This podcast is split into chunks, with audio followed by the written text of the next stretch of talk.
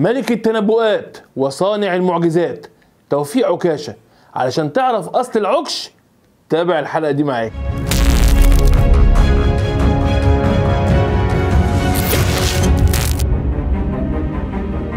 في 24 يناير 67 اتولد توفيق عكاشة. في نبروه في محافظة الدقهليه كان وهو عيل صغير كده حلو ومقطقط كان يمسك كوس في إيده ويعمله ميكروفون ويقول لهم عايز لما أكبر أبقى مذيع. وتيجي الثانوية العامة والعكش يسقط. فعلى طول أبوه ياخده ويوديه على اليمن وياخد الثانوية العامة من هناك بحمد الله بس ب 50% ويرجع على مصر ويدخل معهد الخدمة الاجتماعية ويتخرج منها بتقدير مقبول. لكن مرة واحدة وبقدرة قادر اتعين توفيق عكاشة في القناة الخامسة في التلفزيون. وقعد فترة في القناه الخامسه بعد كده لكفاءته الكبيرة اتنقل للإدارة المركزية للأخبار في القناه الأولى. وبالرغم من إن في التوقيت ده كان أي حد بيطلع في التلفزيون بيتشهر على طول إلا إن توفيق عكاشه ما حدش كان عارفه خالص. وطبعا الموضوع دون كان حازز في نفسيته جدا. فاختفى عكاشة عن الأنظار فترة صغيرة ورجع مرة واحدة وأعلن إنه بقى دكتور. واخد الماجستير والدكتوراه بتوعه من جامعة غريبة اسمها ليكود بردن ومحدش يقول لي هي فين ولا يعني إيه. ولو حد يعرف الجامعة دي فين يا ريت يقول لي. لأن الدكتور توفيق نفسه لما اتسأل عنها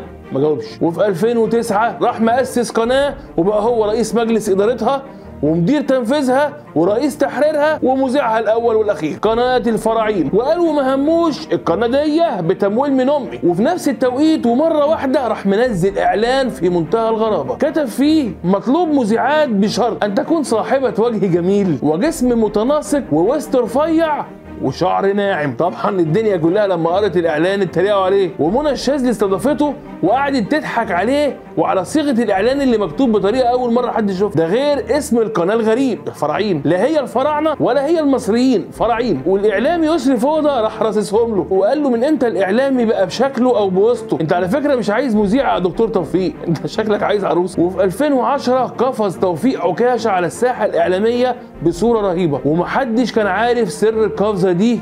منين ومرة واحدة أصبح عضو بلجنة السياسات في الحزب الوطني. وطبعا دي كانت بتعتبر من أخطر لجان الحزب اللي كان بيرقصه جمال مبارك. وأكيد طبعا مش أي حد ينفع يخشها كده. ومش كده وبس. ده في 2010 برضه نجح وبقى عضو في مجلس الشعب عن دايرة نبارو وبرضه محدش كان عارف السر الرهيب اللي وصله لكل ده. مين اللي ورا العكش؟ في كل القفزات الجامدة دي وتظهر لقطة ما عملهاش حد قبل توفيق عكاشة. ظهر توفيق عكاشة وهو بيبوس إيد الشيخ الوزير صفوت الشريف. بس يا دوبك هم كام شهر وتولع الدنيا بسبب أحداث خالد سعيد. ويطلع توفيق عكاشه على الفراعين يسب ويلعن في خالد سعيد ويقول الواد اللي بيشرب بانجو وهم كام شهر وتيجي ثورة يناير. وفي يوم وليلة بعد ما ثورة يناير جت بقت مصر كلها بتستنى البرنامج بتاعه. وأعلن إنه المفجر الحقيقي لثورة 25 يناير وزعمها. وكانت أكتر قناة هجمت حسني مبارك ورجالته ونظامه واللي عمله في أحمد عز وسنين أحمد عز وقدر إنه يعمل شعبية كبيرة جدا للفراعين كل المصريين قاعدين محضرين اللب والسوداني بالليل ومستنيين طلة العكش في حلقة جديدة من حلقاته. يقرأ فيها الطالع ويقول لنا هيحصل إيه بكرة. بس كان كل دون بخفه دم وتلقائية رهيبة. توفيق عكاشة كان بيعتمد في أسلوبه وطريقة كلامه على الأسلوب الشعبي البسيط بتاع الراجل الريفي اللي كلنا بنحبه اللي لما بيتكلم بتضحك من طريقته وفي نفس الوقت يشدك أسلوبه وطريقة كلامه ويخطف. والعجيب والغريب إن كان ممكن تتوقع من العكش أي حاجة أثناء إذاعة الحلقة. ممكن كان يشخط في حد يطرد حد يخصم من حد يومين على الهوا لأن طبعا كانت كل حلقاته على الهوا. يعني اللي هيطلع من العكش على الهوا هيتذاع بدون مونتاج. وأنت وحظك بقى في الكوميديا. ده غير بقى هبداته اللي كان بيقولها زي يوم 13 13 2013 لكن الأعجب والأخطر في حاجات كتيرة خطيرة قالها وحصلت لكن في التوقيت نفسه يرفع أهل خالد سعيد قضية على العكش بتهمة السب والقذف اللي كان هريهم بيه قبل ثورة يناير. علشان في 15 مارس 2012 يتحكم على العكش بالحبس لمدة ست شهور. وفعلا يتحبس وتتقفل قناة الفراعين وفي ديسمبر 2012 يخرج تيفا بالسلامة من السجن. ويرجع العكش المرة دي بس على قناة تايم دراما. ويكسر الدنيا من تاني. كان عليه تصريحات رهيبة من اللي تخليك تقول يا مثبت العقل في الرأس يا رب. ويا دوبك هم حلقتين سنتين ويتفسخ مع العقد من تاني. والقناة تطلع بيان محترم تقول فيه فسخنا العقد مع توفيق عكاشة لأن توفيق هيعمل فتنة طائفية في البلد. وبسرعة تيفا يتعاقد مع قناة كايرو سينما. ويطلع في أول حلقة ويقول أنا اللي فسخت عقدي مع تايم دراما. لأنهم كانوا عمالين يهروا الحلقة بإعلانات كتيرة طول ما أنا بتكلم. وطبعا مش معقولة إعلامي كبير زي العكش اللي بيقول لنا دولار تطلع عليه إعلانات تغلوش عليه وتشتت المشاهدين. عيب برضه ده العكش. وفي مارس 2013 ترجع تاني قناة الفراعين بالسلامه تشتغل من جديد ويطلع لنا العكش وتبقى الحلقة عاملة مشاهدات عالية جدا.